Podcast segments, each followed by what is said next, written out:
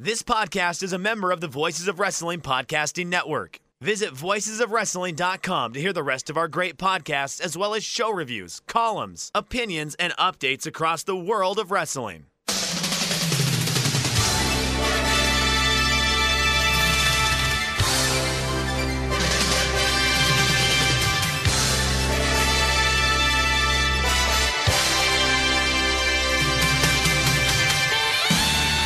Hello everyone, welcome to the CBJ Cast. I'm Joel Abraham, joined by my wife in the room, making as much noise as she possibly can, and Damon McDonald. Right, Damon, it has been an extremely turbulent week in the US, and it is something that we both feel that we can't handwave, because I imagine it's on your doorstep. I mean, I haven't really spoken to you in depth about it, and you should talk about it, but like you, I'm a little bit nervous about doing so, because I've been told that talking about things like religion and politics will automatically halve your audience, and I've got in trouble with that before for getting political. People say, oh, the show never got political when Colin was there.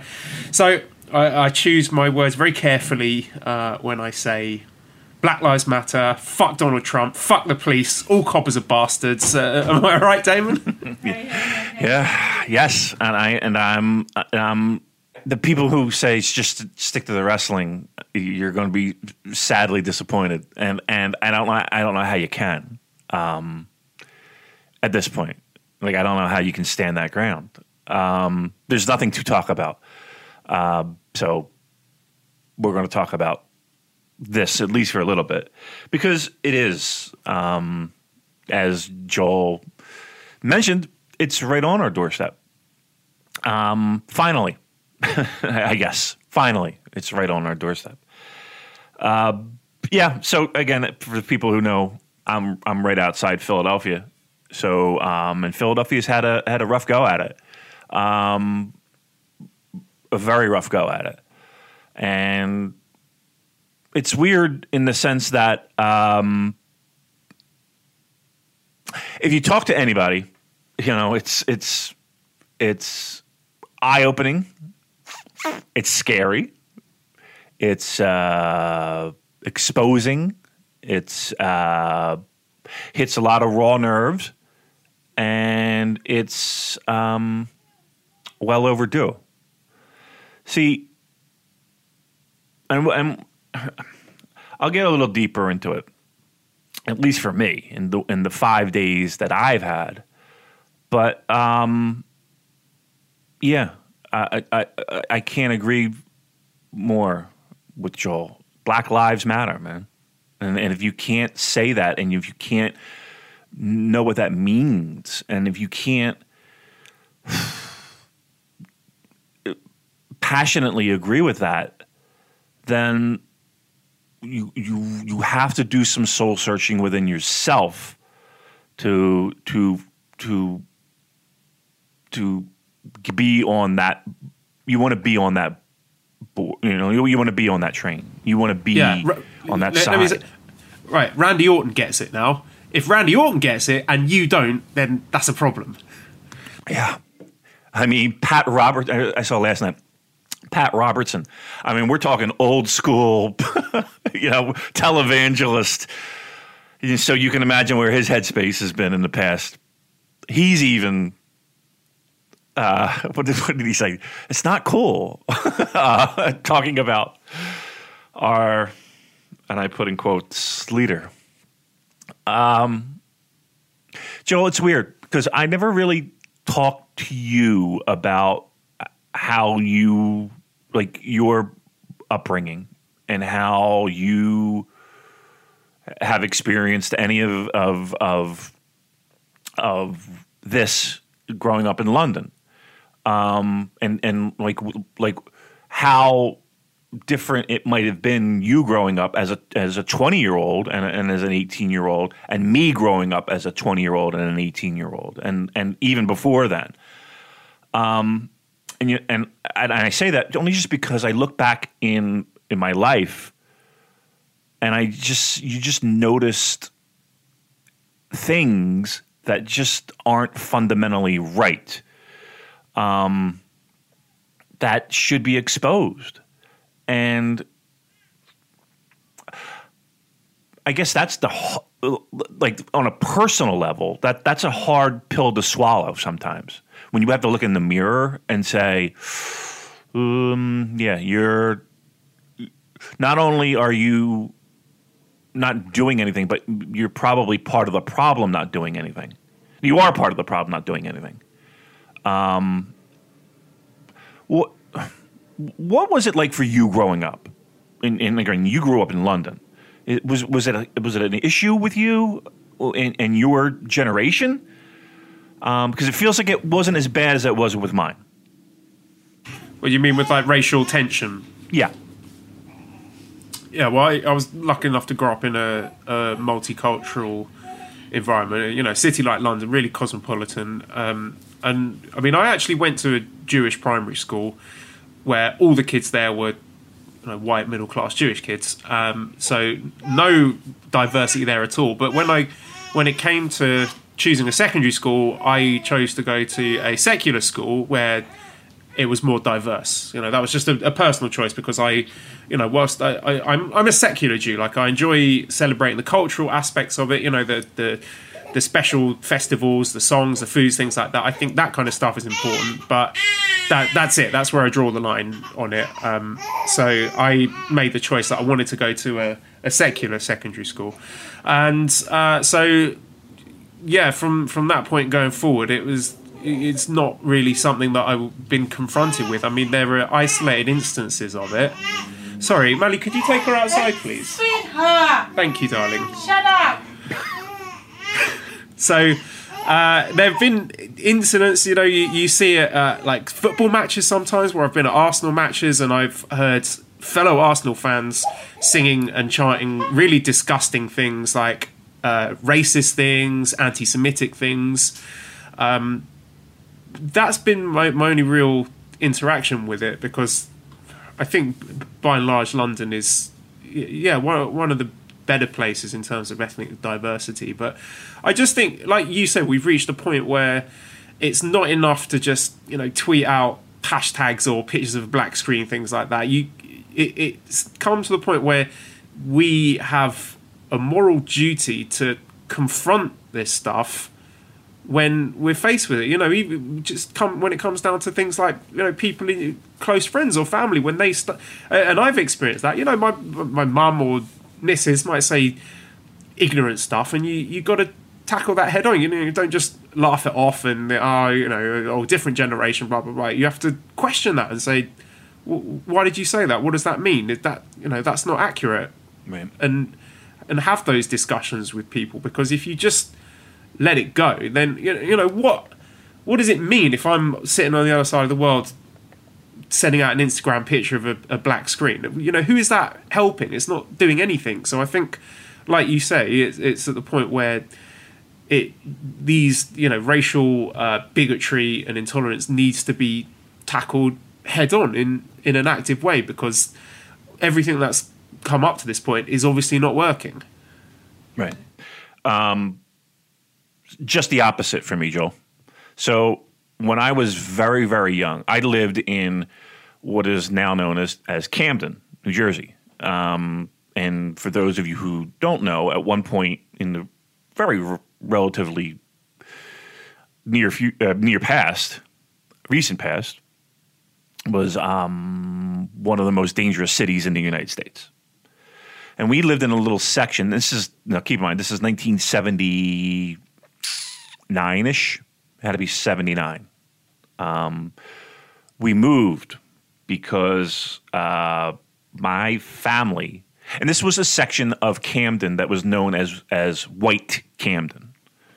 It was like 5-7 streets, a pocket of area where there weren't any black people. It was none. And I was maybe just starting school, but I remember moving, and I remember a conversation where it was because my sister was going to have to go to Camden High School, and we couldn't afford Camden Catholic High School. We couldn't pay for her to go to school, so they decided to move.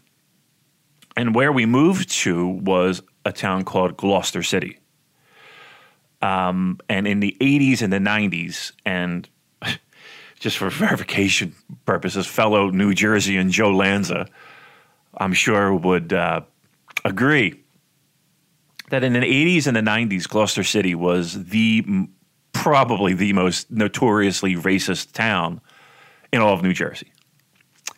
To the tune of, we had no black families in our town. We had no Hispanic families in our town. We had one Asian family, the Engs, that everybody knew because they were the only Asian family in the entire town. We had no black kids in our school. None.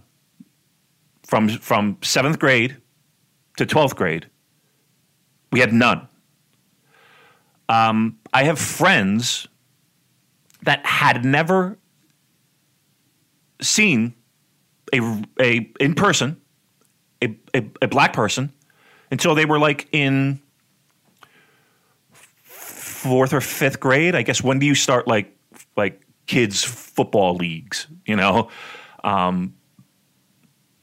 like, you know, on TV, sure, not in the flesh.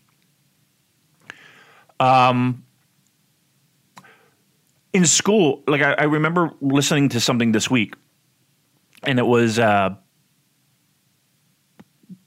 of just shocked me back into like, well, my God, I that is true. I remember that.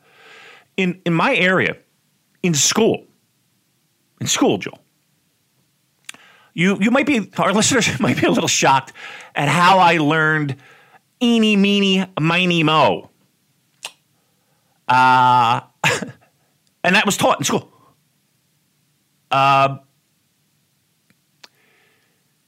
So it was embedded in everything that was done. Now, I was a weirdo, right? I was Mr. New Wave guy and sort of punk rock guy. And you would dip your toes into the Philly hardcore scene. And you would go to shows.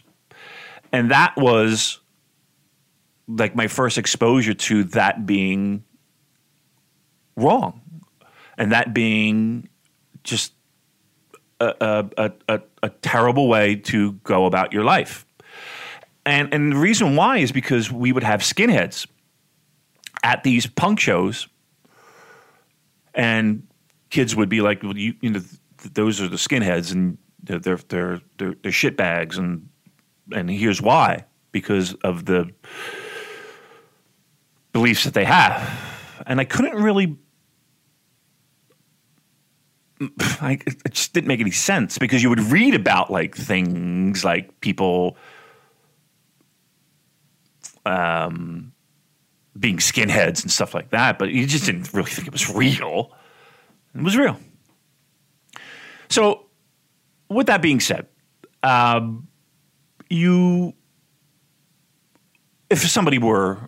had, you know, a friend, or if I had a situation where, you know, it was a racial confrontation, of course, I felt like I fought on the side of good, and I felt like I fought on the side of protecting those people that were subject to this racism.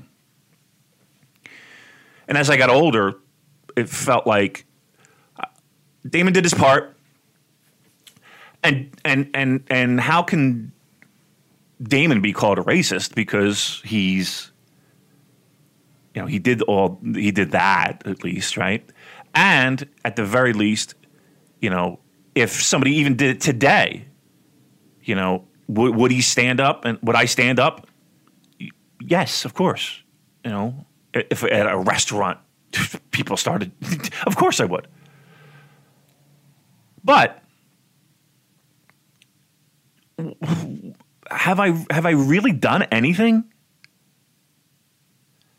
Like, staying away and staying silent and living your life as I thought was a good idea for a guy like me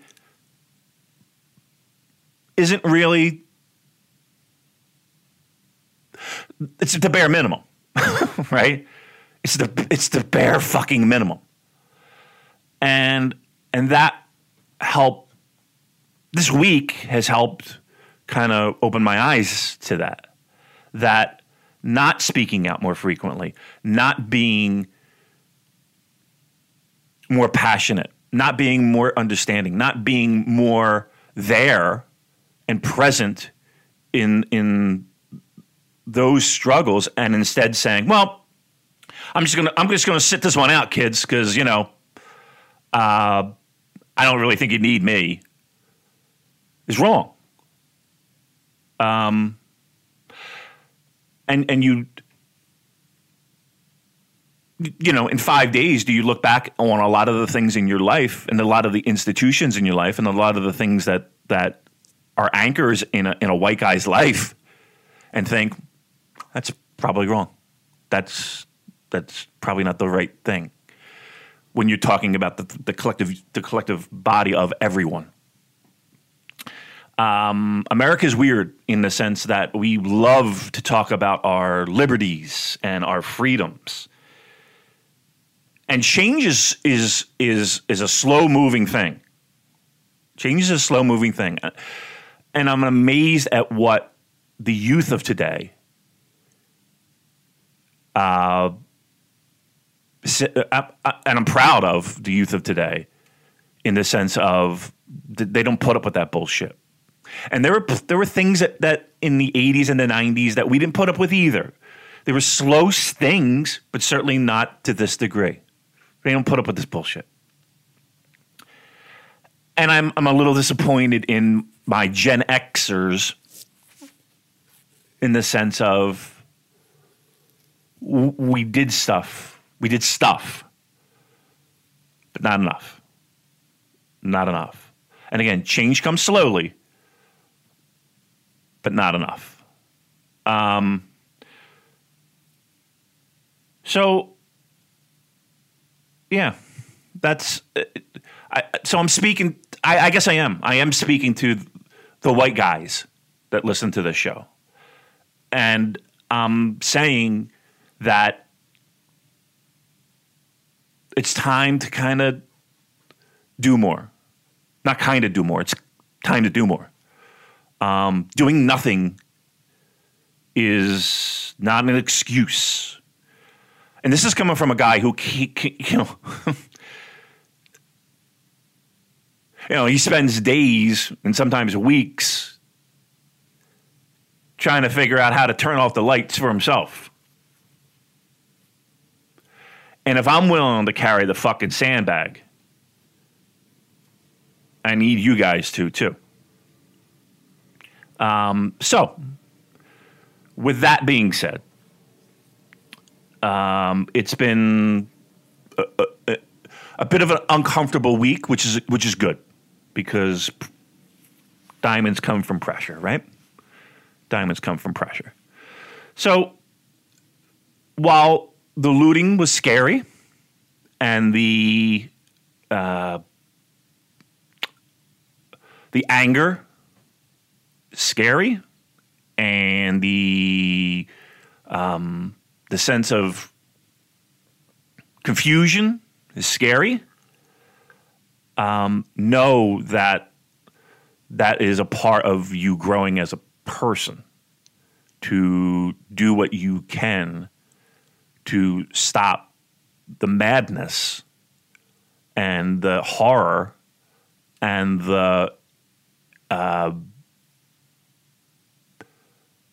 the injustices that a black person experiences on the daily that you don't, and you never have, and you never will, hopefully. So, sorry that this went where it went, but not sorry that it went where it went. Because for us, as the New Japan Pro Wrestling podcast leader, it would be very, it would be shit, let's put it that way, for us to just push this under the carpet and speculate about a New Japan Pro Wrestling return. If that bothers you, there's the delete button. There's the unfollow button. It's right over there on your phone. That's it, isn't it, Damon? You know, it's come to the point where we have the responsibility to draw that line in the sand. You know, who the fuck are we? We're no one in the grand scheme of things. But to say that, you know, it's not okay to have those bigoted opinions. And quite frankly speaking, if you are one of those people and you're getting annoyed by what we're saying, yeah, unsubscribe. Don't listen to us anymore. Yeah. We'll be better off. Yeah, we'll be. No, I'll be happy. I would be happy to have half the number of Twitter followers and subscribers, listeners, whatever. If it means we can get rid of those sorts of people.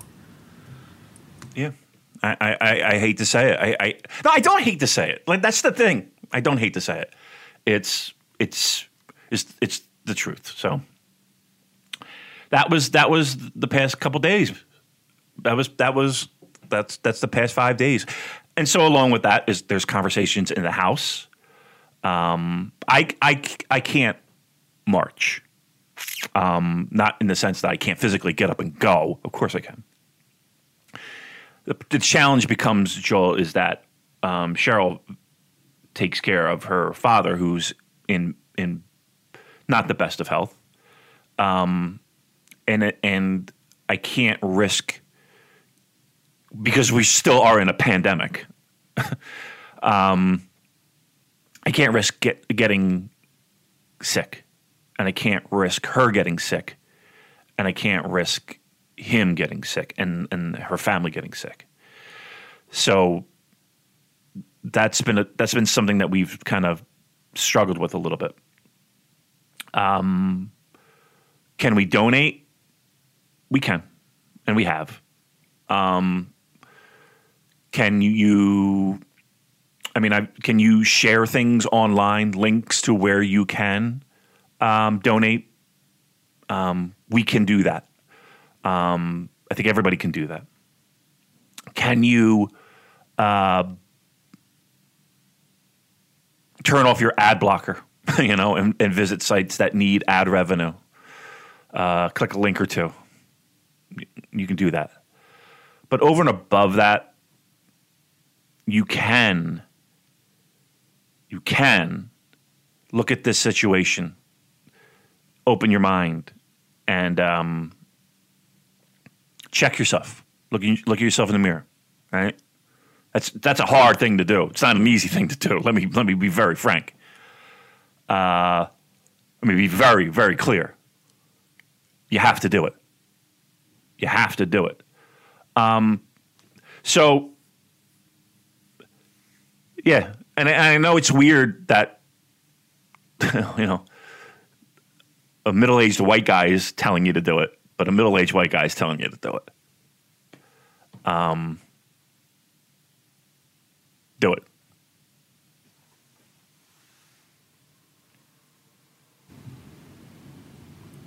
Well, it feels very trite to try and segue that into talking about wrestling again, but you know, we live in strange times. You know, we've had some really heavy topics we've had to deal with over the last few weeks, starting off the show with them, and yeah, I wouldn't feel comfortable.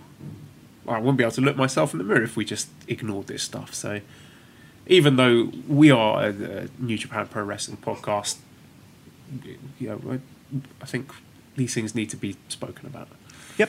Yep, I agree, and I'm proud of you because from the jump, you've been absolutely more vocal in this from day one. So yeah, look, I think.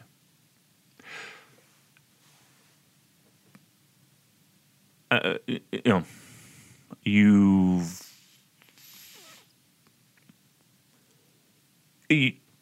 I'm at a loss for words now because I feel like I've said the things that I needed to say, but yet I'm still flabbergasted at the fact that I don't know if you saw an image of, there's just been many images this week. And I know I wanted to transition into pro wrestling. The protesters, we have a highway 676, and I've been on it many, many times. I don't know if you saw from Philly where they were protesting down 676 highway. Looked to be pretty peaceful. Police chucking tear gas in a crowd. Kids, doing the right thing. Yeah, they were running up a hill to get up the street, and there's a gigantic fence there. And it's not like they can hop over this fence. Cops are lobbing tear gas into the crowd.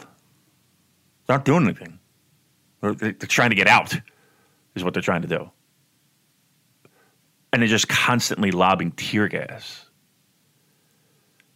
And it was just one of those, what the fuck? What?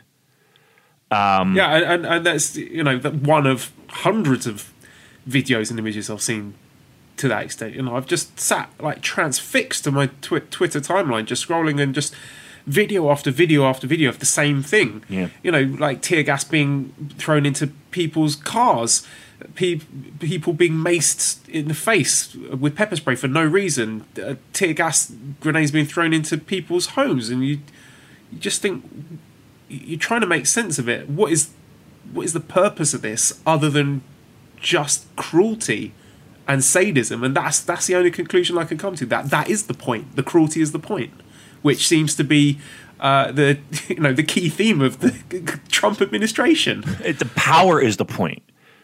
It feels like it's the power. It's about losing power. It really is. It's about giving up more of what you have, and people holding on to that as tightly as they possibly can by any means necessary.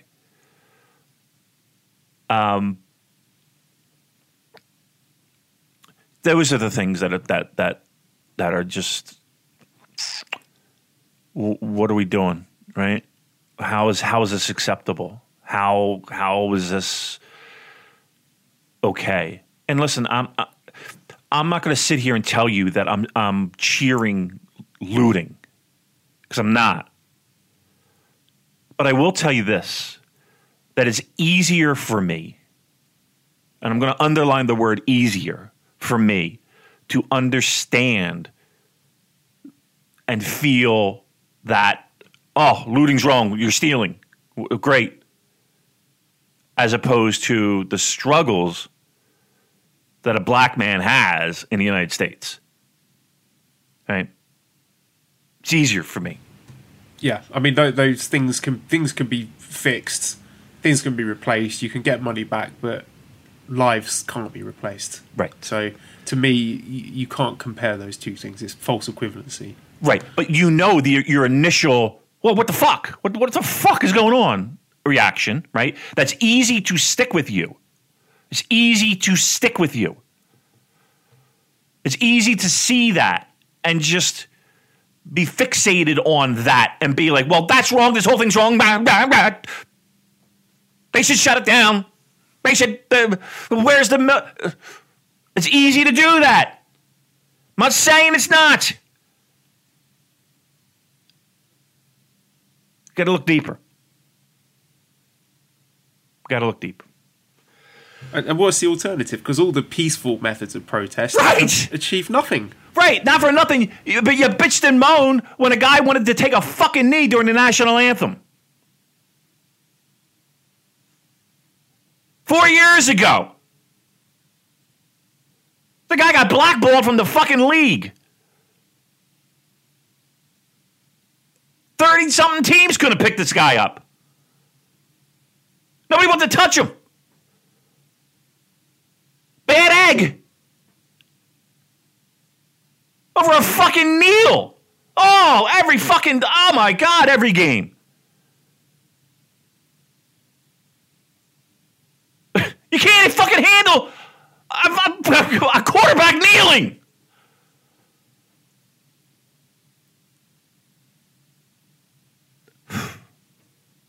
So here we are. And I get it, man. Like, how many times can you say to a person, let's have a conversation. Let's talk about it. And they get pushed aside. Let's have a conversation. And they get pushed aside. Right? Think about it. We'll talk about that. And I mean, I'm picking on the fucking NFL. But the NFL has a month for every goddamn fucking thing under the sun.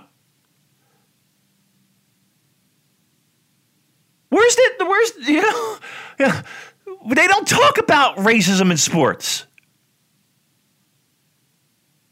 They don't. Not in the United States, they do.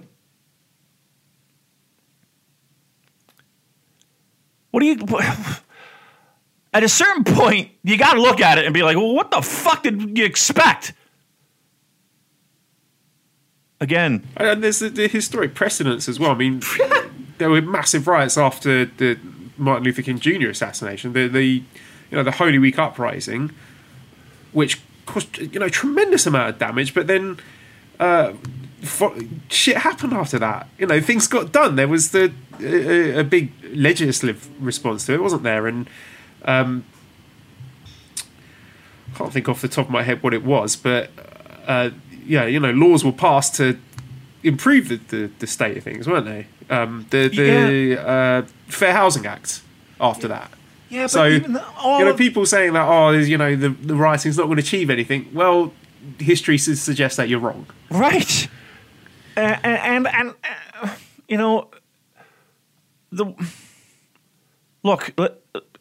We've gone through a long stretch where this has just been put under the rug and people have just gone about their lives.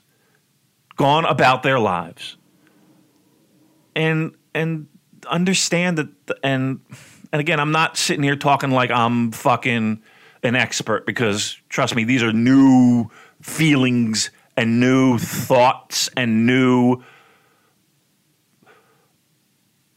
you get, when somebody points out something to you about yourself that's not pleasant, the first instant reaction is, of course, denial. And you put your fists in the air, and you're not going to take that. Because I did it.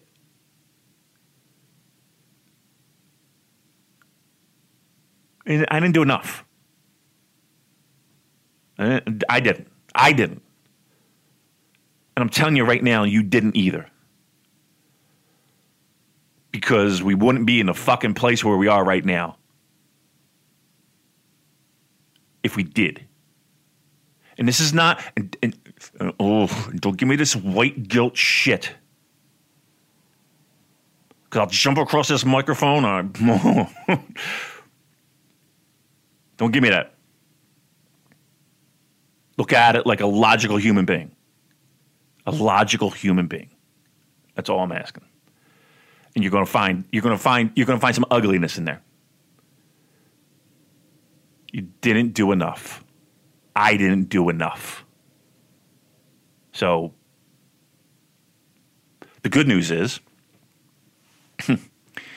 that you could change.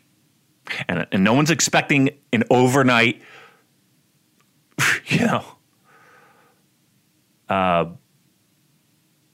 reconditioning. But you can look in the mirror and be honest with yourself and help.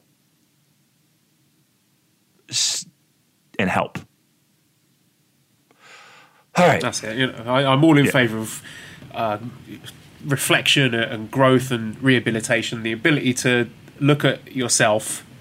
We've all done it, to look back at a thing we've done in the past and realise, you know what, that was wrong of me. I shouldn't have done that, or that was a stupid thing to believe. but I have more information now and I've changed my mind.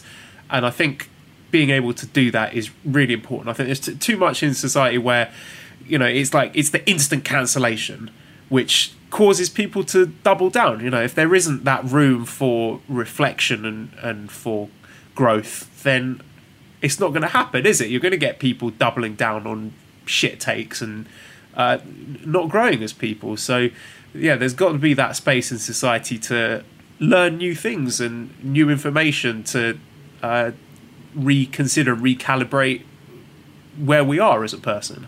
It is, and I think that's vitally important. And I think the biggest challenge here, though, Joel, is the fact that, again, I think the definition of what is expected has changed for a lot of white people, in the sense of, I'm a good person. I pay my bills. I take care of my family. I'm not racist at all. I have black friends. You know, the old "I have black friends." Not enough anymore, is it? No, it's not. It really isn't. It isn't. That's what I'm saying. It is, you know, it's cliche, isn't it? I've seen something doing the rounds which says, and which I agree with, it's not enough to not be racist. You have to be anti-racism, which means you have to be actively tackling it. Yes. Yes, yes, yes, yes. And trust me, I always kind of thought that, oh, do you really want me? Like, what am I, like, you know, like, this is, you know, I don't think I really know all the issues, and I really don't think I know all the, okay, it's my job to know the issues. I cause the issues. You gotta know the issues. Gotta know the issues. You can't fucking hide in your house anymore. I can't hide in my house anymore. And trust me, again, I'm not the best at this. Fine. All right, Joel, is there anything going on in the summer in Osaka?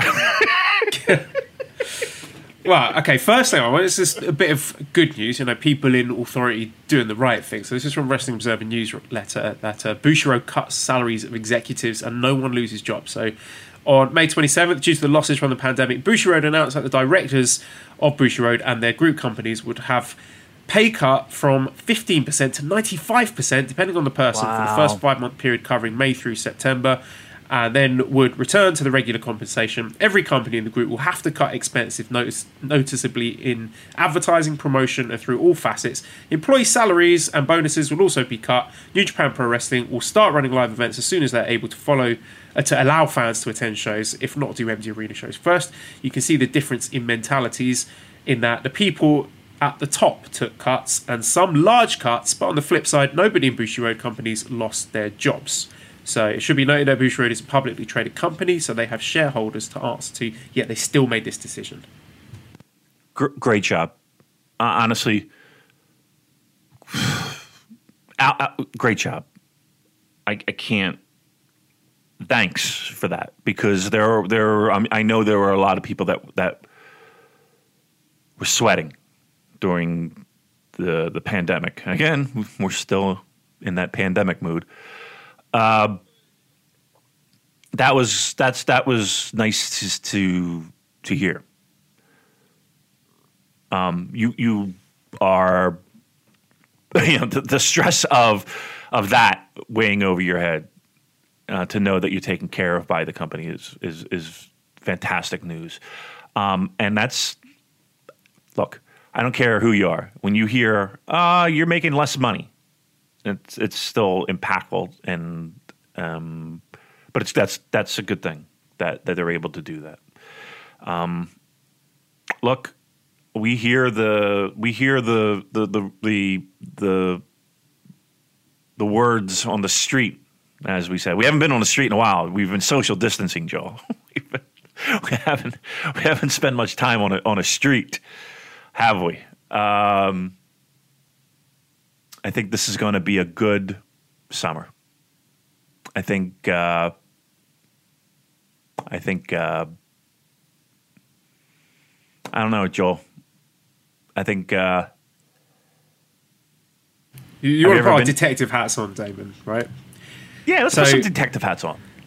There, I saw a story from E-Fight on Twitter saying Korakuen Hall will be closed until June 15th, but it seems the plan is to have no people shows until July the 9th. So it appears that things are moving in the right direction. Now, I want to temper this with some stuff coming out of Tokyo that the numbers of COVID-19 cases are just slightly on the rise, and 2 Giants players tested positive today, which, you know, you might think doesn't bode well for sports there, but, you know, we'll have to keep an eye on that. So with that huge caveat that, you know, this is entirely dependent on how the virus situation plays out in Japan. With what Harold may have said and with what I've seen from this E-Fight story, you know, let's try to speculate and hypothesize and prognosticate on what this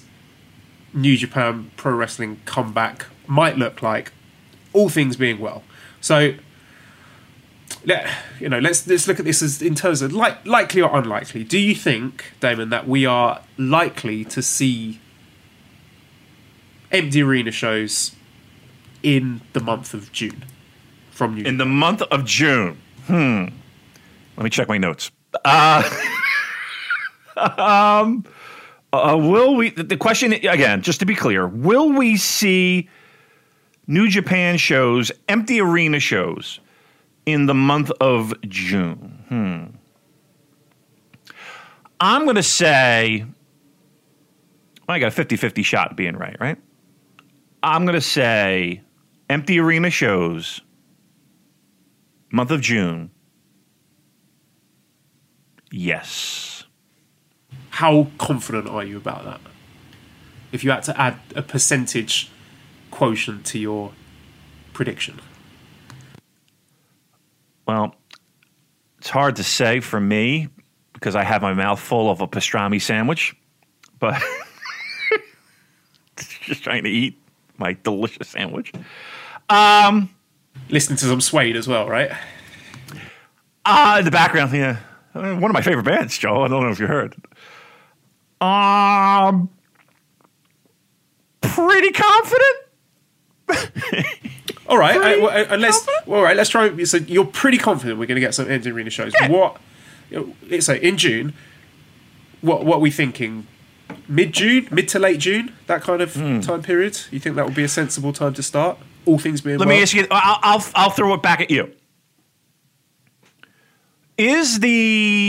Would you say? A, before, let's do it over under.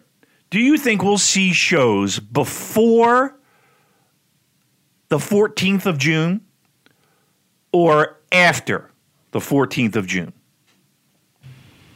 I'm going to err on the side of caution and say after. I am pretty confident that we'll start seeing some shows after. And there's a conversation we had before, and judging from what the E-Fight thing said and what we know about the relationship between New Japan Pro Wrestling and the owners of Korakuen Hall, how confident are you that we will get some empty arena shows at Korakuen Hall from the latter half of this month? I know they have a great relationship, right? They're the best customers. And I know... Best customers. And I know that with the amount of and the volume of business that they do, they are able to work, I want to say better deals or maybe have a little bit more of a inroad. I don't know. But I know that there is an absolute relationship. That's number one. Number two, it's almost kind of like a home base, right? Wouldn't you say that, Joel? Wouldn't you say that New Japan Pro Wrestling at Korakuen Hall is kind of like a hub for New Japan Pro Wrestling? So the importance of a comeback, if there is one, in June, late June, as we're speculating. Which I'm sorry, I got some pastrami. Hold on one second. Let me get this out of my mouth. That's peppery. I would think Korakuen would be on the docket, right? I think, yeah. Safety precautions taken in place. I'm sure that's already being talked about, right? Regardless. I think Korakuen's got to be a venue that's penciled in. Wouldn't you think? Yes, I think given all the information that we know, we can fairly confidently predict and speculate that we might get a few empty arena Korakuen shows towards late June, early July, to possibly set up some stuff for the future. So, which brings me on to my next question, then, Damon. I'm sorry, Joel. Hey, Cheryl, can you get me another pastrami sandwich, please? A little lighter on the mustard. Thanks, love. So, my next question, then, with an eye towards that first show or shows back when you're allowing fans. Now, there was this Hokkaido tour, which was announced earlier on in the year. With everything that we know, do you think they run this Hokkaido tour? Bearing in mind that, presumably you want to be making a big deal out of the fact that you're allowed fans back. And two, these are relatively unfamiliar venues. When you have all those things that, the restrictions and the procedures you need to put in place, which absolutely fine with venues that are a known quantity to you, but with all these new venues in Hokkaido that you haven't run for ages, do you think they take that risk and still run the Hokkaido tour? I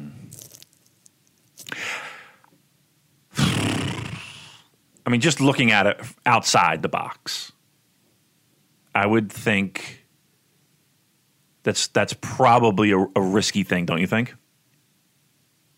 Like, of all... Yeah, good. Yeah, I would say too big of a risk. Right. I would say, just guessing, no Hokkaido tour for the reasons I've already stated. Yeah. I mean, I think that, with the news that we got with that, I love the usage of placards and that graphic that you had tweeted out. The sports coming back and the stages in which they come back and the percentages of people being allowed back into buildings. I think it just doesn't mesh with like a time frame of June, right? I just think that Hokkaido tour might be in jeopardy. If I were in their shoes, right? If I were in their shoes, I would say that might be a little bit in jeopardy. Okay, so then, did you have more to say? No, go ahead. No, just agreeing with myself as I always like to do. All right, so then from July 10th onwards, the information that we got from the Japanese government was we would be allowed to have 50% capacity up to 5,000 fans. So from July 10th onwards, we can have less than 5,000 fans in a venue. Now, we are building up, hypothetically, to the first New Japan Pro Wrestling show where we're allowed fans. And we are allowed to have up to 5,000 fans. I don't know about you, Damon, but if I were in Japan, I would definitely want to go to that comeback show. Virus be damned. Well, I say that, but, we're assuming things are okay, under control by then. A lot of people who want to go to this show. So you want to, whilst being safe, also maximise the fan aspect of that. Yeah. Yeah. You want to get as much as you can. So I'm thinking a bit like this, right? So Dominion, probably off the table, right? That's usually early to mid June. That I don't think we're going to be seeing Dominion at Osaka-jō Hall in its usual date. Right. But I was thinking, okay, so you can what venues can you have in the summer where you can have safely up to 5,000 fans with the distancing rules? And Osaka-jō Hall sprang to mind. Am I crazy in thinking that could be a good choice for that first show with fans. Right, you want to maximize that percentage of fans that you can have, right? You need a building of a decent size to do that. I don't think you want to do something ridiculous like anything like Budokan or anything like that. And here's the thing: it's those type of buildings that have me a little bit like. And you've been to Osaka-jō Hall, so right. The acoustics are great. I think even if you have fewer than 5,000 fans in there, the amount of noise they would generate, and I think people would be so excited about having the first show back that there will be enough noise and the acoustics of that building to make it look and sound really good. Yeah, and that's always a. We always talk about it, and it's pretty common knowledge that that's a crowd. That's a pro wrestling crowd. So they're going to be raring to go. So even if they got what are we saying? Like around 3,000, maybe close to 430, whatever. Split the difference. They're going to be noisy as fuck, right? It's not a bad idea. That's not a bad idea. I'll tell you what gives me pause for thought, though. Usually the new beginning at Osaka-jō Hall, 11,000, 12,000, sold out. Dominion has been selling out consistently for years now. Are you leaving money on the table by running Osaka-jō when you can only have fewer than 5,000 fans in there?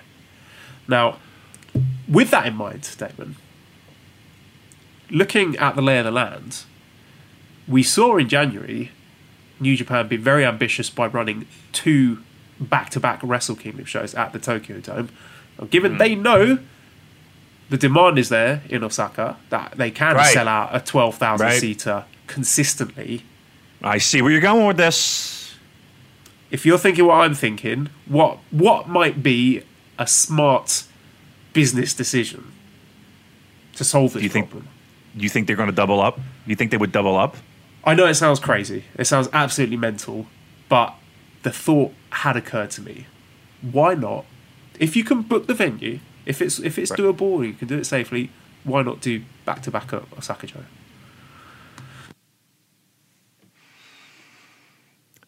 I think that first show, you already got the green light. You already got the venue. Wherever that may be, going back to back is a really smart idea. That's a pretty fucking great idea, actually. I mean, we have no way of knowing that they haven't already thought of this, right? But yeah, I mean, they're keeping their cards very close to their chest, as rightly so. But been to that venue twice, I think. Talk to me about the venue. Talk to me about the venue for a second. It is a legitimate sports arena, right? Yes, it is. For a building with a 12,000 seat capacity, it's surprisingly intimate. And you got excellent tiered seating, so there's not a bad view in the house. Wherever you're sitting, you get a great view. Okay. So you've got everything going in favour of you there. You got a city which is going to be absolutely desperate to see some wrestling. Osaka fans make a ton of noise. They are so noisy. Both the Dominion shows I went to have been incredibly loud. A venue that they are familiar with, that they run, now more than once a year. You can have up to 5,000 fans, you can have them spaced out, and acoustics can be good. You get that intimate feel. Ticks all the boxes, doesn't it? It really does, man. It really does. It really does. That's solid. I know we're getting all hyped up here You know what I mean? I know. This is all going to be off the table the next day. The Japanese guy, right? Lockdown's back on. No pro sports until 2021. Right. I mean, what we have. Listen, Joel has a lot of free time on his hands. Let's be honest here, right? So, baby duties aside, daddy duties aside, Joel's a pretty smart guy. He can put 2 and 2 together.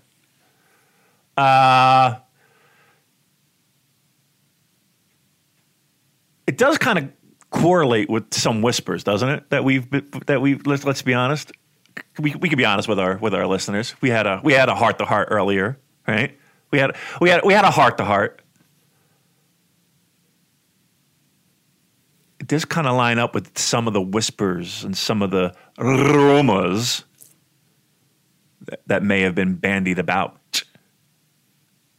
Am I wrong, Joel?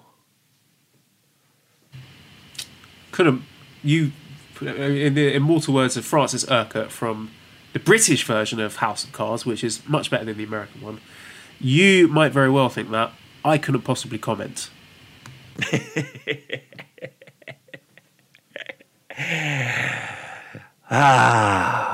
Look, I won't say it too loudly. This might be a good summer. About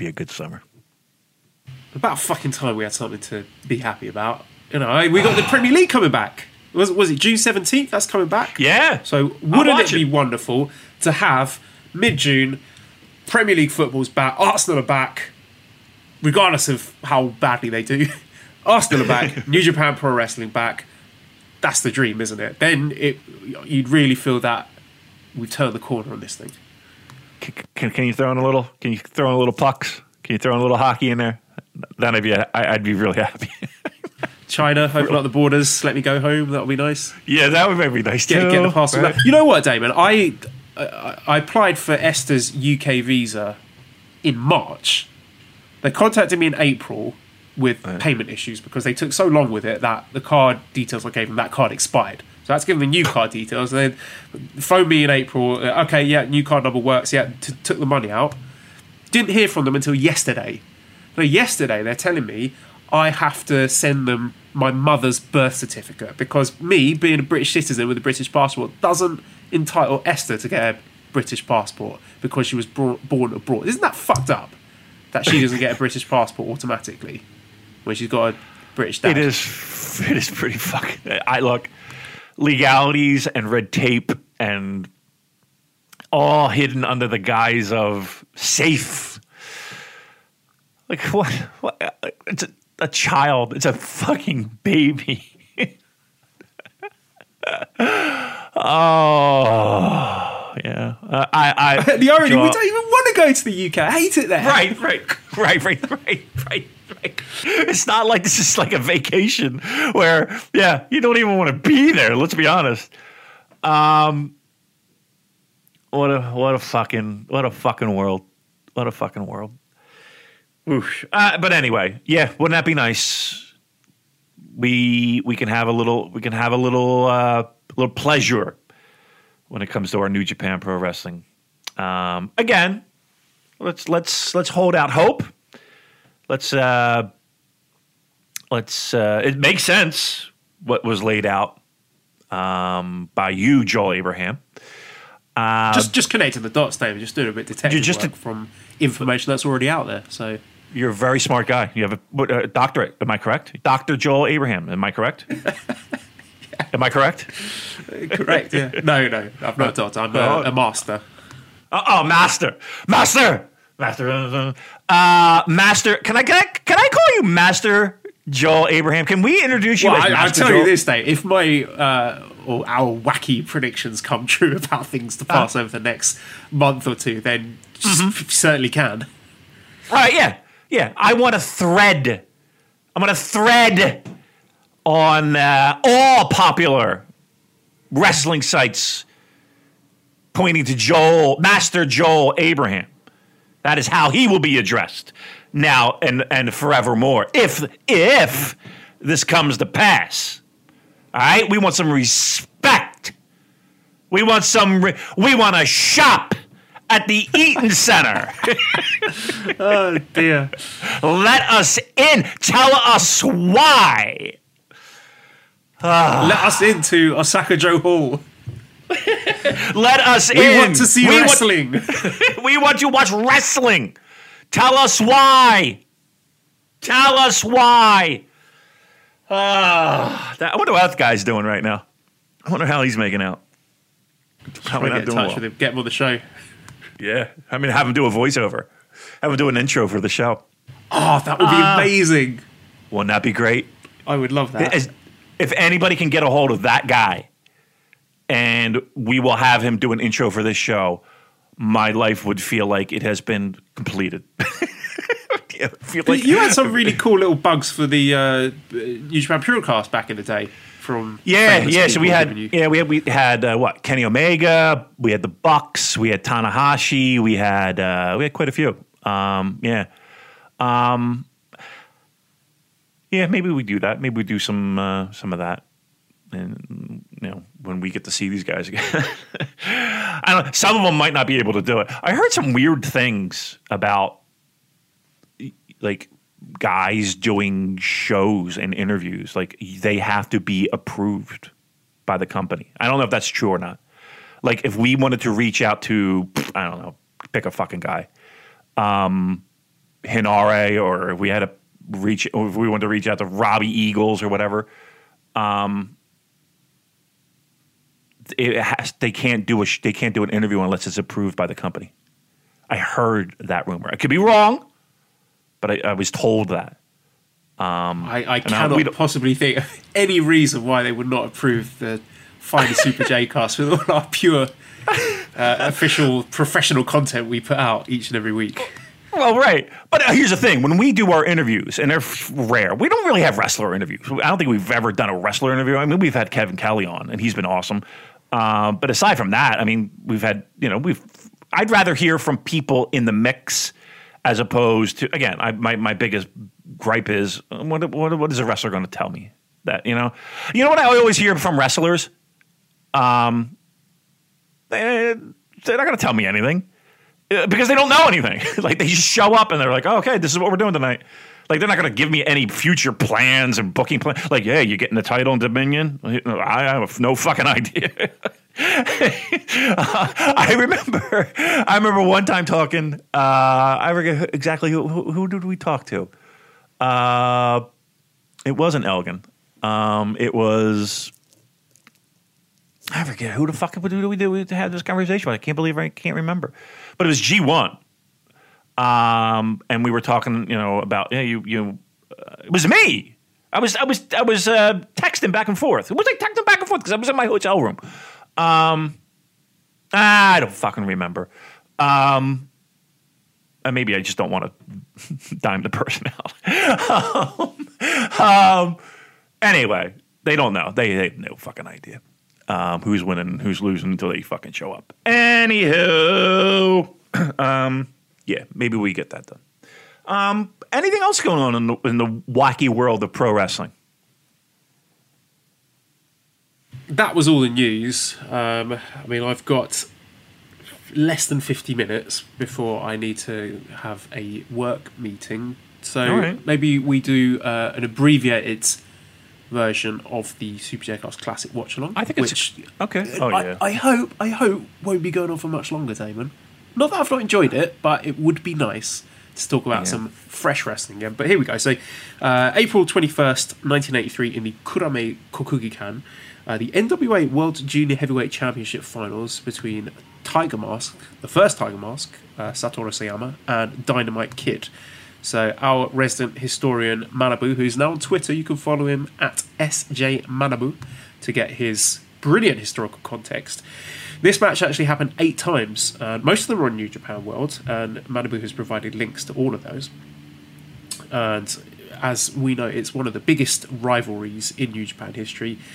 Best opponents for each other, and you could argue a blueprint for the Golden Lovers, just with the kind of synergy that they've got. So this was I haven't seen too many Sayama matches. I saw one with Steve Wright, which I thought was tremendous, but it, you know, wasn't showing Sayama at his absolute best. But this match certainly was. I mean, the speed and the sharpness of the execution is quite remarkable for a match in the early 80s. You know, even in the opening exchanges, like there's that real snap to everything, a real crispness, and it's just so thrilling to watch.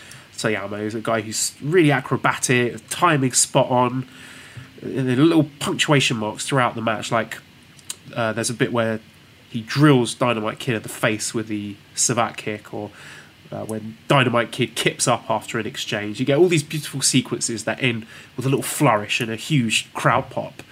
And Sayama, he's not just flips. You know, his striking is hard, his moves look painful, and he's got a bit of swagger, he's got a bit of arrogance to him as well, like the bit earlier when he faints with a plancha and spins around and stands in the ring looking all supreme. And I thought Dynamite Kid was terrific here as well. Great selling, good screams. You know, it's a difficult act to be able to scream and sell an injury in a convincing way, but I thought Dynamite Kid was very good at screaming. And you know, this is a match that's nearly 40 years ago, and it's still great. There's like a reckless, kind of dangerous edge to the match when they start flinging themselves around and flinging each other out of the ring over the guardrails. A little bit confusing because the bell keeps ringing. It seems like the match keeps stopping and restarting, so I couldn't really follow what was going on there. And Dynamite Kid grabbed the mic and was saying something, and then he goes mental at the end. He's got a broken glass bottle. He's headbutting the ref. You know, bringing the full glory of British fighting to this wonderful wrestling match. But yeah, definitely one that I think it's a must, isn't it, for New Japan fans to go back and watch stuff like this?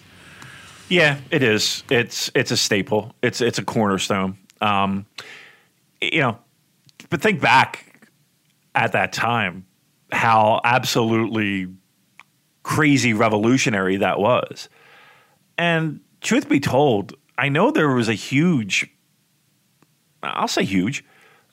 portion of pro wrestling fandom that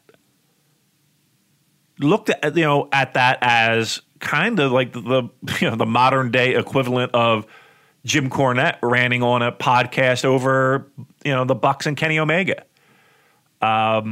That it was exposing the business, and that it was, you know, too much flash and not enough substance. And how can you work a style like that? So, you know, that those arguments throughout the years are not, you know, right now it's not like these are new arguments. They've always been there, but see where we are. You know, I would dare to say that Tiger Mask and Dynamite Kid matches influenced pro wrestling and pro wrestlers more than it hurt business, right? At the time, Tiger Mask was so fucking popular as a merch seller and as a kids icon and even as a wrestling fan icon, and Dynamite Kid as well. So yeah, they are must watches. They are matches that changed the way that junior heavyweights work, and they are, and even heavyweights to a certain degree, because they would look at those matches and be like, well, what the fuck do I have to do to top that shit? Sayama was I don't think there was anyone in the ring that was faster. Like the speed in which he did things, and the lightness and the fluidity and the just this, as you described it, the snap. Like, I've yet to see anybody match that in ring, even today. And I watch it and I'm just blown away by what he can do and how quickly he can do it. And Dynamite Kid is, I don't want to say underrated, Joel, but what a fucking worker that guy is. Like, and every match he's doing these dangerous spots. And look, let's also be truthful if we're going down that road. Style did a lot to really bang up that body, right? That he is the blueprint of you're taking years off your career working that style. But if we're talking about legendary matches and cornerstone matches for New Japan Pro Wrestling, those are much must watches. And this is a fun match and a great match. But yeah, revolutionary, yes. Groundbreaking, absolutely. Still holds up to this day. I really think so. All right, well, from one legend to another. No. What's happening? Oh, no. Okay, hold it a second. Hold on. Yep. What? We're going. Can you take... Why is Lucinda not crying? Yeah, I can hear her crying, honey. That's why I'm picking her up now. She's with me. Little baby. She's okay. She's okay. Oh, my Lord. Oh. The life of a podcaster, I tell you. The life of a internationally... renowned, is that the word I'm looking for? Podcaster. Joel, baby duties never stop. Daddy duties never stop. All right, we're back. That's all right. We're just talking with friends about how daddy duties never stop. And even though we're in the midst of the world's most popular podcast, period. Daddy duties don't stop. And you have responsibilities, and Mally will make sure you're reminded of that. Absolutely will. All right, so our next match then was the IWGP Junior Heavyweight Championship with Naoki Sano versus Jushin Thunder Liger from January 31st, 1990 in the Osaka Prefectural Gymnasium. So again, we go to our historian Manabu. In 1984, Keiichi Yamada and Naoki Sano had debut matches with different opponents at exactly the same date, March the 3rd in Korakuen. And the next year in the first Young Lion Cup, the final was Yamada versus Shunji Kosugi. Sano went on excursion to Mexico and Yamada went on excursion to England and Canada. So, as we all know, Liger was a character of comics and animation, so New Japan had a connection with the author Go Nagai, so... There was another tie-up with the animations there. So Naoki Sano came back to Japan in 1989. New Japan ran the first Tokyo Dome show in the same year, and he had a match against Hiro Saito. And Manabu provides links to all these matches, so really, really useful to check out these threads. And in the same show, we had Liger's debut match as well. Liger challenged for the junior title the next month, but actually Liger was not very popular at first. So we already had seen Sayama, the first Tiger Mask, but Liger struggled. He was constantly being compared to Sayama, but he finally found his own way with Naoki Sano, who's arguably his best opponent. Because I went back and listened to episode 1 of Thunderstruck, which was WH Park's excellent podcast series about Jushin Thunder Liger on Post Wrestling, which featured yourself, Damon, talking about this match. So if you want more blow-by-blow details of this match, I strongly recommend you check out episode 1 of Thunderstruck. And you talked a lot about your history, tape trading, and seeing these matches in the wrong order and getting confused about that. And this is, I believe, this is the first time you'd seen the Liger gimmick. So this was a really interesting match because we had a Liger winning a mini tournament to get this rematch after losing the belt to Sano, who's obviously an important person in Liger's career. As we saw, he was Liger's partner for his retirement match against Hiromu and Ryu Lee. And interestingly, they picked this match to have English commentary with Kevin Kelly and Gino Gambino on New Japan World, so you got the option if you want it in Japanese or English. And yeah, it's a terrific match. Just moments that stand out, like the slap from Liger at the start when Sano offers the handshake. And again, I'll continue my historical deep dive into the response to pile drivers. You get a pile driver from Sano and Liger on the floor, no reaction. Spike tombstone pile driver in the ring, no reaction. But with some really iconic moments here with Sano tearing a massive hole in Liger's mask, and there's blood everywhere, and they're doing Boston crabs on each other because they're in the dojo together. So just incredible visuals of this blood-stained Liger with his mask literally hanging off his neck, flinging himself out of the ring over the barricade, and just seeing a fired up, pissed off, athletic, high-flying Liger is very unique, very special for someone like myself who came to the table quite late. So again, I think it's unique as well to get this kind of bloody feud. Like, feels like a grudge match in the junior division. It's not really something we're used to, and it holds up incredibly well for a contemporary viewer. They know each other well. They know each other's moves, countering each other's moves. It's a deeply personal match. It feels like it goes deeper than the junior heavyweight title itself. Sano's being a prick. Liger winning with a shooting star press, and the announcers mentioning, oh, it's Yamada, which I thought was really interesting. And post-match, very angry Liger. He storms off without the belt. You know, it kind of has you questioning the mask ripping, the blood. You know, was it a shoot? Was it a work? I mean, and like you mentioned on Thunderstruck, it feels like one of those territory-style endings where he's beating his rival and he's out, leaving the belt, and that's the end of that chapter. This also won the Wrestling Observer Match of the Year, so. A match you have talked plenty about, Damon. Let's, revisit it. Give us your thoughts on the match and your history with it. Yeah, I mean, I've seen this match countless times. It's in the top 5 of Damon's favorite wrestling matches of all time.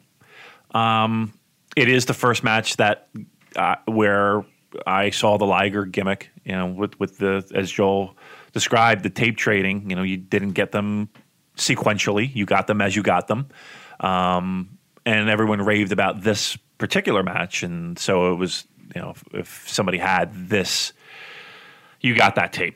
The feud was brewing for a while, and they traded that IWGP Junior title back and forth. But yeah, it was a situation where it felt like there was more to it than just the title. Liger kind of had to fight his way back to get to that match, and beat some junior heavyweights to kind of get back into contention. And there was, if you go back even further with this feud, I mean, this was kind of like the blow off and the final match between the two, in this series. But even before that, there, with Sano winning the belt, and there's always been that little edge. It's not like it's always been Steamboat and Steamboat Flair is a bad example, but maybe it's a good example of guys who respect each other, who push themselves competitively, but there is something about the dynamic that they push each other's buttons too. And I kind of felt that as well. Of course, iconic in the sense that Liger brings back the shooting star press. It was a move that, it wasn't like he constantly did that. It was kind of like his, when he pulls that out of his arsenal, we're done. Right? Match is over. So I wouldn't even consider it. It was his finisher. It was his. Okay, exclamation point finisher. You're not kicking out of this fucking thing. Very similar to what we saw with Naito at the Dome this year, right? Stardust Press, which you got kicked out of. Well, right, but good point. But you get my point. The mask being ripped off, right? It's weird because you did see that a lot. More than you would think you would see it when it comes to masks and pro wrestlers. And again, we joke about El Samurai being the one guy. It seems like every fucking big match, that dude's got his mask hanging off his head. But the visual, the blood, the mask hanging half off, like the fucking first Spider-Man movie. The definite heat between the two. The shooting star press and Liger winning the title. Would you say it's maybe 12 minutes, 15 minutes at most? But it's a great, spectacular pro wrestling match that capped off a great feud. And like I said, it was the first match for me that brought Liger and the gimmick of Liger live in person. Well, not live in person, but at least live on VHS videotape. To me, after seeing him years, kind of in that young lion mode as Keiichi Yamada.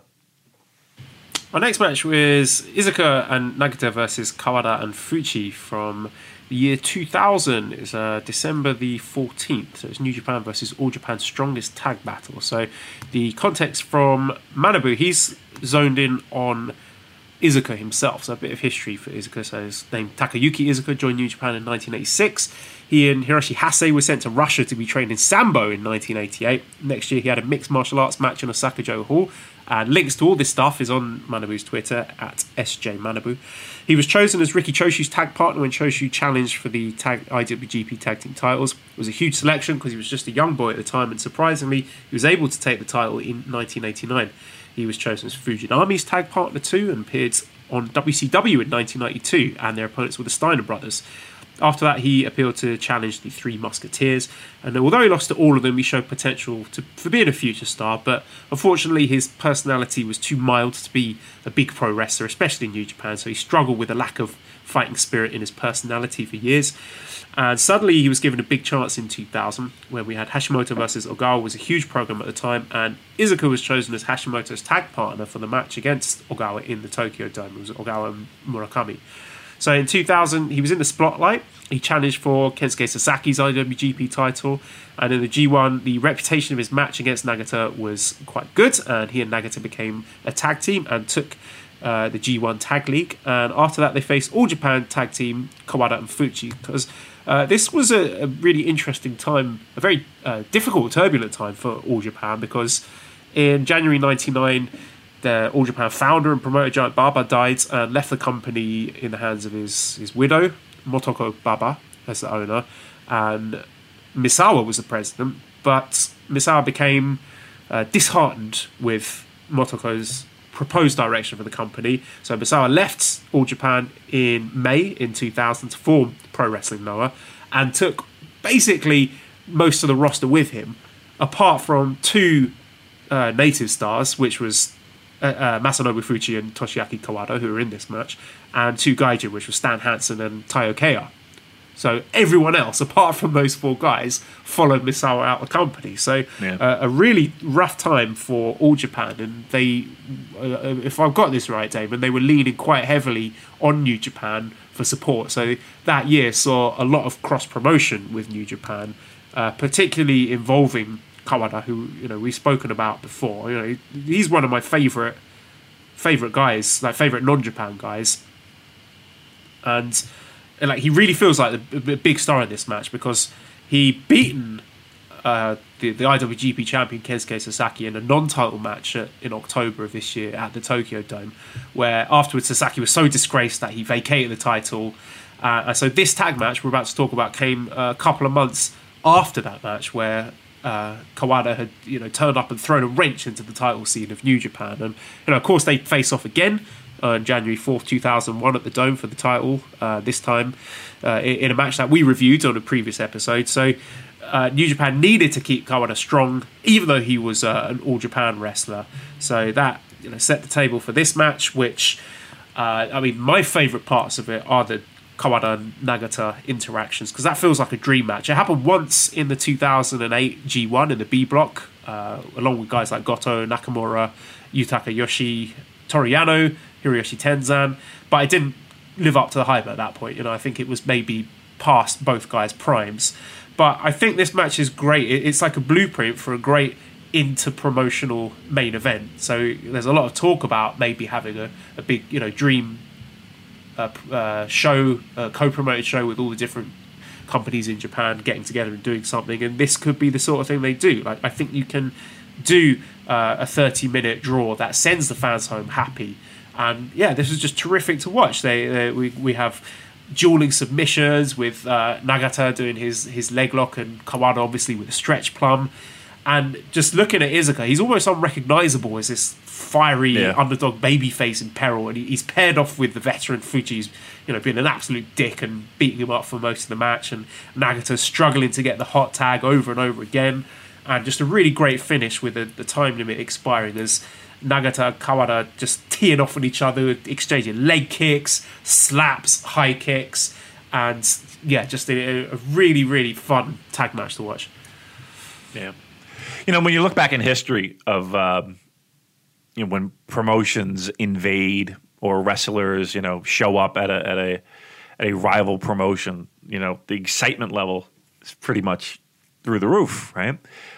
Because you do have the opportunity and the idea of dream matches occurring.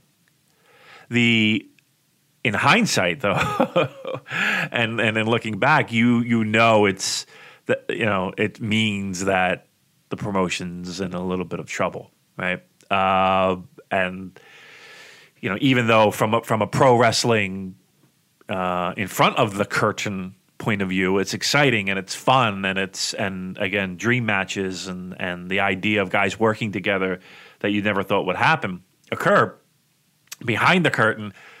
It's almost, if this doesn't work, it's almost a desperation move, right? And the last legs, and you saw that with, you know, UWF and UWFI and War and even now here, right, with All Japan. And yeah, you're right, Misawa. I don't want to shit on the relationship that he might have had with the missus, but it was always kind of explained and written as Baba being the good cop and her being the bad cop when it came to the promotion, and you were left with the bad cop only, who might not have been the best at dealing with the talent and might not have been best with dealing with the business partners, because again, she had a role to play for years, and now that's you don't have that dynamic. It's all bad cop, because that's all she knew. I liked this match a lot, and I liked it for very much the same reasons you did. And I think I like it more now in hindsight because of what I know Kawada was able to do in his career with All Japan, and appreciate it more. But even more so with Yuji Nagata, and to be able to appreciate both of those guys, and be able to look back over their careers on this match, because that's really what I was thinking about most. And I don't know if it truly resonated with me at the time. It more felt like, again, an invasion angle or a, you know, what we've seen in the past with New Japan. But it wasn't, I don't know if I had the full appreciation for what these guys were and what they've accomplished and all of that. It was just more along the lines of, oh, this is a great dream match. So in that sense, I'm kind of glad that you did pick this one. You picked this one.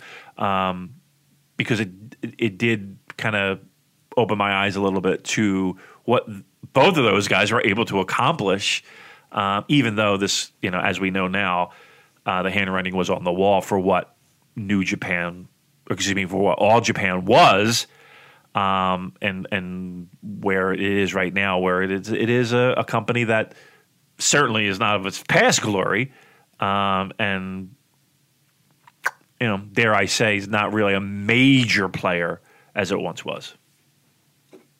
Last match we are looking at is on October the 8th in 2012 at Sumo Horyo Kokugikan. It's the IWGP Heavyweight Championship match between Hiroshi Tanahashi and Minoru Suzuki. And these are two guys who just have incredible chemistry. It seems that they create magic every time they get in the ring. They had a pair of matches in 2018 that I loved. The New Beginning Intercontinental title match with Suzuki destroying Tanahashi's knee, and they also had a G1 sprint the same year, which I loved. And back to 2012, they had three matches this year. So the Wrestle Kingdom main event, and then a G1 match. So the Wrestle Kingdom main event Tanahashi won, and the G1 match that Suzuki won. So this was the rubber match. So I mean, even the entrances with this Damon were enjoyable for me. You know, hearing both guys' old themes, and really set the stage, and just a great contrast of presentation between the two, with sort of Suzuki as the, you know, with the towel over his head, looking like the dangerous shooter, and then Tanahashi coming out with his flashy entrance and his robe and his air guitar and looking all cocksure. And so for Tanahashi, he'd lost the title to Okada in February earlier in the year in the big Rainmaker shot, but won it back at Dominion and he defended it against Makabe, Masato Tanaka, and Marufuji before this match, and went on to defend against Yujiro Takahashi at Power Struggle before Wrestle Kingdom 7, which I thought was funny, having an IWGP heavyweight title challenger, Yujiro. And Suzuki just looks very thick here. He's looking very wide. And Tanahashi's just being an absolute twat. Early on in the match, he's got Suzuki in the octopus stretch, and he starts playing the air guitar on Suzuki's belly, and the crowd are shitting all over him. It's so good, and it just immediately changes the dynamics of the match and makes Suzuki the babyface, which is a really weird but very effective move. And the match turns on Tanahashi hitting the dragon screw on Suzuki's knee, and the selling from Suzuki is just brilliant. Like, from that point on, and it's not something you typically associate with Minoru Suzuki, but he puts on a masterclass here. He tries to grit his teeth and power through it without, you know, doing over the top, my knee selling. And it just makes him really sympathetic because it's kind of understated, like how, you know, a normal human being might try and sort of grit their teeth and puff their cheeks out and power through an injury like that. And it shows like a real stubbornness. You know, he's kicking Tanahashi with the injured leg just to spite him.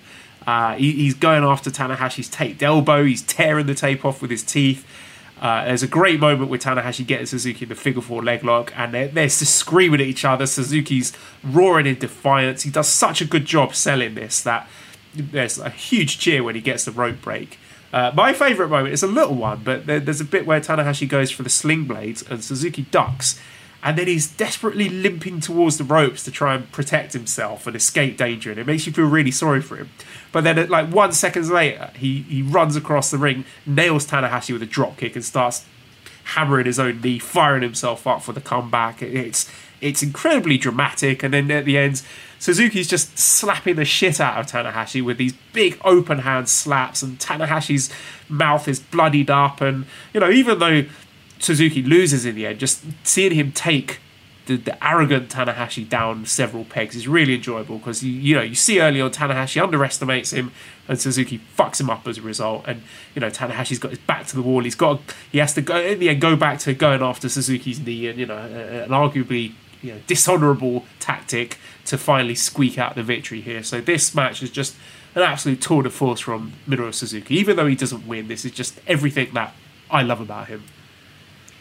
Do you think that Suzuki gets underrated for being an opponent for Tanahashi? Like, if you go through Tanahashi's list of great opponents, everybody talks about Okada.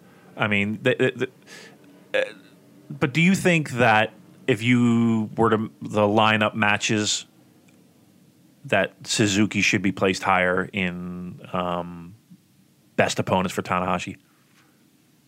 I would need to watch the Wrestle Kingdom 6 match, and I'd need to watch their G1 match that year, but the other three matches of theirs that I have seen, I've absolutely loved, so I'm inclined to say yes with the limited information I have. That Wrestle Kingdom match is fucking fantastic. That might, you know, if we're doing another watch along, that might be on the list. I think they have such a great dynamic together. I really enjoy their matches for all the reasons that you said. It doesn't feel like anything's over the top. They do play different sides of the coin, where almost Suzuki in this match is that sympathetic babyface at certain points. And Tanahashi, we talk about it. Some of the best moments of a well-rounded babyface. Some of the best things that they do is when they give you a little bit of the other side of the coin, and they are a little bit of a dick, and they are a little bit of a guy that's willing to do things to win that normally they wouldn't. That is almost always enjoyable from a good baby face. Yeah, I think, like I said, I think this match, but now just on the matches that you've seen, do you think that this one feels like a different dynamic in that Suzuki kind of, again, played almost like a sympathetic babyface at certain points in this match? Yeah, if you compare it to the New Beginning 2018 match, it is like literally the exact opposite, where in the 2018 match, it's Suzuki is the bad guy, destroying Tanahashi's knee, and Tanahashi eventually like passing out from the pain. So it's a complete mirror image of that match. Right, and to be able to pull it off. I mean, you know, it's one thing to sit there on paper and say, okay, let's give this a shot. To be able to do that, that's not an easy thing to do. To have the psychology know-how to be able to pull that off in front of a live audience. Like they're there to get that reaction that you know that they're trying to get, and that's a difficult thing to do. So you know, if every you know of all the things that they're able to accomplish in their careers, just take that little nugget and think of how they were able to manipulate a crowd in real time with what they're doing in the ring, to pull that reaction from fans. Right, that's an amazing pro wrestler to be able to pull that off, and then again have those different matches at the same time. So, yep. Love this one, but yeah, like I said, if you want to kind of complete that arc, absolutely, the Wrestle Kingdom match has got to be on a must watch because I enjoyed that one tremendously. All right, let's do a few questions then. Discord, Loose Explosion Fart Cloud says, some wild ideas here. I wasn't opposed to both G1 and Best of Super Juniors being held at the same time, which would be absolute insanity. Here's possibly more realistic question. Would guys be opposed if New Japan couldn't fill out the card with foreign wrestlers for a G1, bring in other wrestlers from other Japanese companies? I feel that might do everyone a little good if need be. I mean, I like the idea. They did it in 2016 with the Noah wrestlers, with Nakajima and Marufuji. So do you think that could be a possibility for this year's G1 if you're not able to have all your foreign stars returning? I mean, it's a possibility. It's, again, they had a little bit more of a business relationship with Noah than they do now. But again, it's a weird time. let's put it this way. Stranger things have fucking happened this year. I think they'll have enough to fill out the rosters. I think that they'll be proactive enough in getting people into the country that need to get into the country. Hopefully by that time, travel restrictions will be a little bit more relaxed. I know you're kind of hoping that too, Joel. So to answer the question, I think it's on the table, but I don't think it's something that they're planning on doing. Jacob says, I've been watching All Japan 90s. I've got to where Hase joins All Japan. Have you got any particular memories of him? Oh, my God. Yeah. I mean, truth be told, most of them are his early 90s run in New Japan, mind you. But it's I should probably go back and watch a lot more of him in All Japan, honestly. He was just really good. I hate to be vague and all, but yeah, he was really good. That's probably the most lukewarm take of any human being could possibly have on a pro wrestler. He was really good. At the very least, he can that at least the question helped inspire me to go back and rewatch some stuff. So yeah, most of my stuff kind of centers around the New Japan stuff. Okay, let's dig into Twitter. Some older questions here from the Keeping It Strong Style guys. Take one guy from the 80s and one guy from the 90s who fits like a glove with current New Japan. 80s. They keep it. You know what the gimmick here is that they're asking questions that, like, one time they were looking for questions and I was like, I'll throw a couple questions away. These are the exact same questions I gave them. Like, they gave me a question of what was more impactful, Choshu's kick or that was my question that I gave to them. All right. So they just copy pasting your question. Yeah, back to you. Giving me. Right. You want to hear mine? Yeah. So what's the question? I'm sorry, Joel. All right. So take one guy from the 80s and one guy from the 90s who fits like a glove with current New Japan. Well, Sayama, you know, he's a guy we've been talking. He would be a guy I would pick from the 80s, one of the all-time greats. 90s? To go back in time? Yeah, to put it into current New Japan. I'm not sure. Hashimoto, I think he'd be a good fit and a different look in modern day New Japan. So Sayama and Hashimoto would be my two picks. I would go Muda, like prime young Muda, unbanged up knee Muda. And 80s, who would fit like a glove?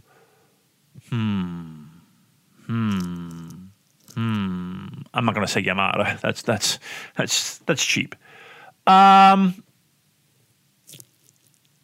I say Nobuhiko Takada? Oh yeah, that's a good one. Glove. I think he would fit like a fucking glove. So I might go that route. Dynamite Scott says, we had 3 big retirement ceremonies already this year. With the pandemic, it's possible more to come due to age or health concerns. Who are most likely to hang up the boots?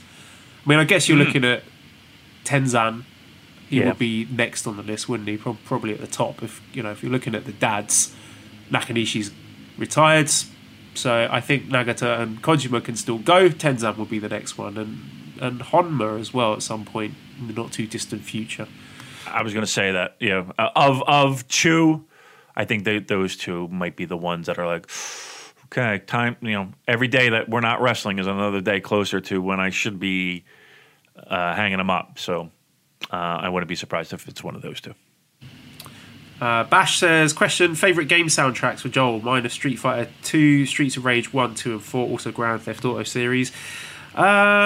Streets of Rage 2 is an all-time great soundtrack. I mean, Yuzo Koshiro is one of the greats when it comes to video game soundtracks. I'd have to look, actually, because my iTunes music library is chock full of video game soundtracks.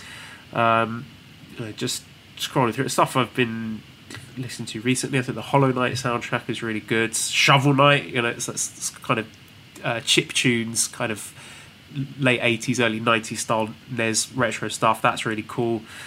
It depends what kind of mood I'm in as well. I might come back to that one. I want to make a proper list and answer that question properly. All right. I got an answer to this one. Yeah, I can get in. How about Tecmo Bowl? Do you remember Tecmo Bowl? It's a football game, but it's classic. The biggest classic joke about it is that Bo Jackson just destroys everybody. Like if you picked Bo Jackson or the Raiders on your team, you fucking dominated that game. You could run end to end 7 times and nobody touch you. But this, it's just I don't know. Just I couldn't do it in my head, but I just remember Tecmo Bowl a lot. So maybe I would go that route. We have a question from Biss. He says, any memories of Akira Nogami in New Japan? His prime is kind of a blind spot for me. I've been watching more of that time period catching up. Koji Kanemoto and Jushin Liger versus Akira and Heat was extremely enjoyable. Any memories of his rivalry with Kanemoto? Yeah, so, I mean, these are kind of names, Akira and Heat, even like Kendo Kashin, those are kind of like the lost years of the juniors, 2000s area. I think most people know Akira Nogami as the guy who was in the dome on one of the Starrcade shows against Liger. That was the one where Liger had the green and yellow outfit. Yeah, and wasn't Akira Nogami also in this tag team? I think it was called JJ Jax, I want to say. Double J Jax. He was a guy that was kind of mid-car guy to me. And like he never felt like he made a next level. He was good. I wouldn't say great. But yeah, those... Like going back and watching Heat, yeah, that's kind of like when Liger was starting to get phased out a little bit. Still in the mix, but yeah, that's a time where people don't really talk a lot about. That's pretty weird. Maybe we do a rewatch of Heat matches. I'll be up for that. Get on Cage Match. I'll pick one. Yeah, that might be fun. Yeah, because that's stuff that again kind of gets pushed under the carpet when it comes to the junior heavyweights. But good job, Akira Nogami was good. I can't say great, but he was like a solid mid. I was going to say somebody else, but I don't even think that's a good comparison.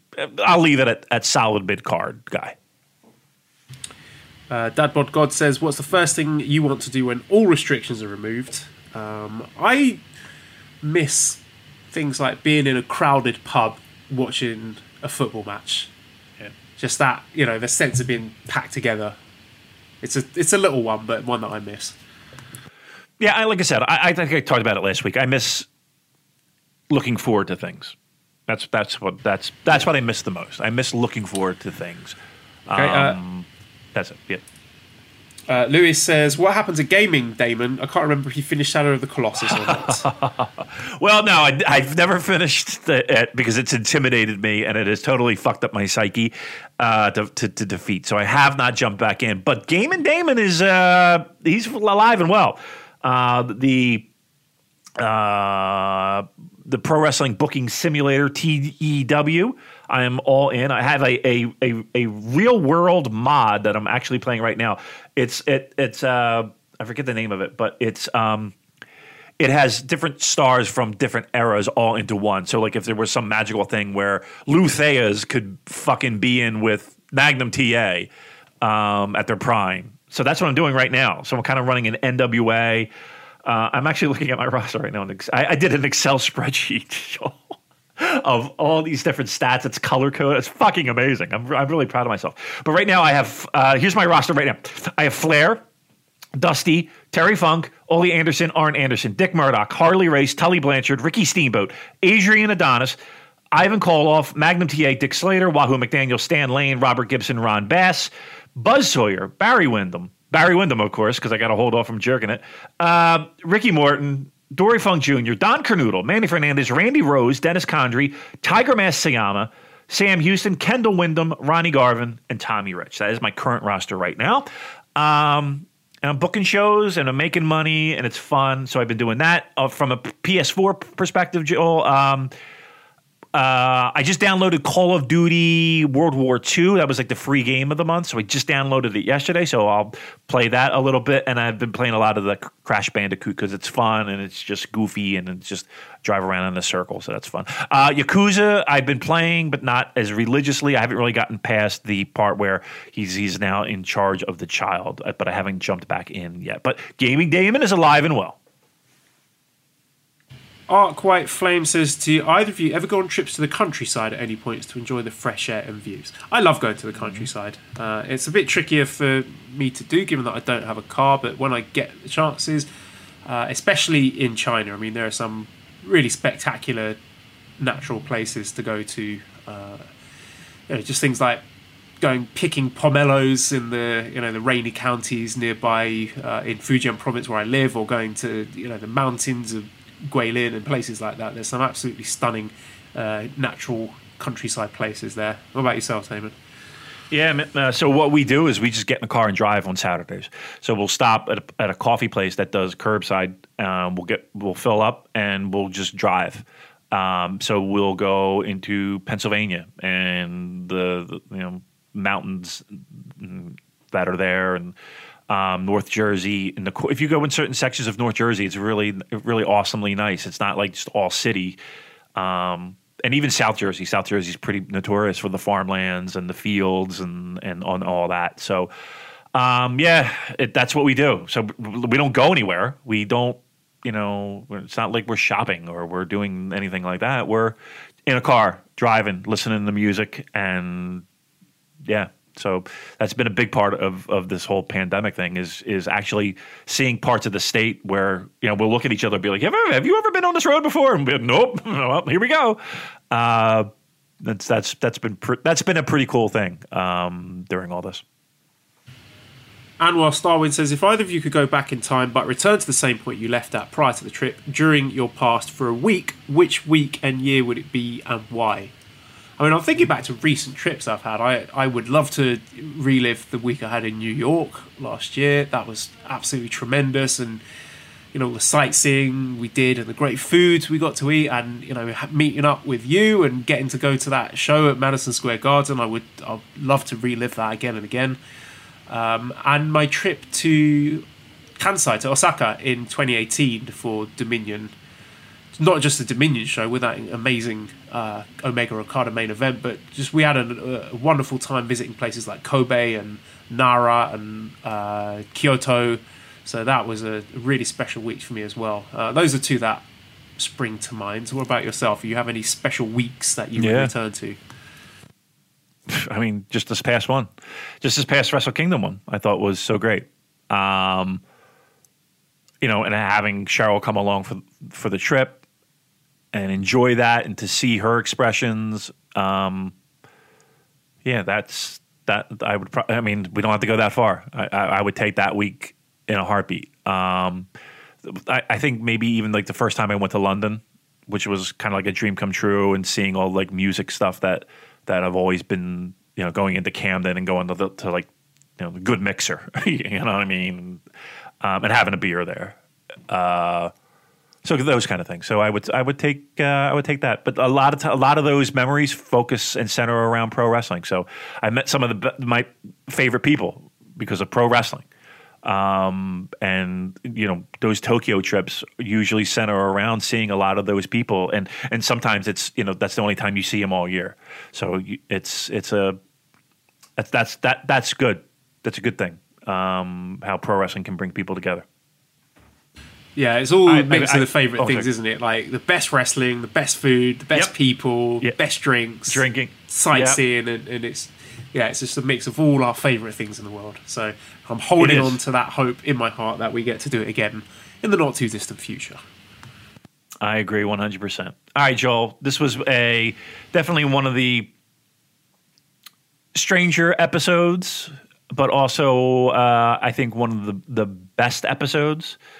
And I hope that feedback is positive only because it gives me hope in humanity. But I appreciate everybody sticking around for the ride. Know that. We're a pro wrestling podcast, but I think the things that are hitting home closer to us, you know, I can hear helicopters every night, and I can hear, you know, things that you've never heard before. And I think that these are things that needed to be said at the beginning of the show. And I wanted our voices to be clear in support for everyone who is protesting and everyone who was fighting the good fight. All right, so you can visit redcircle.com/shows/super-j-cast if you want to give us some money, show some appreciation for us putting this out every week. Our Discord link is in the show notes if you want to join and chat about all sorts of topics there. prowrestlingtees.com/superjcast if you want to get one of our t-shirts. We sold one last month, Damon. I've got to give you your $2 for it. Massive thanks to editor Dan, who's also going to get himself $2. Find him on Twitter at LousyHero219. Subscribe to Voices Wrestling Podcast Network for other great shows. Please give us a 5-star review on iTunes. You can follow us on Twitter at the SuperJcast. Thank you everyone for listening, and goodbye.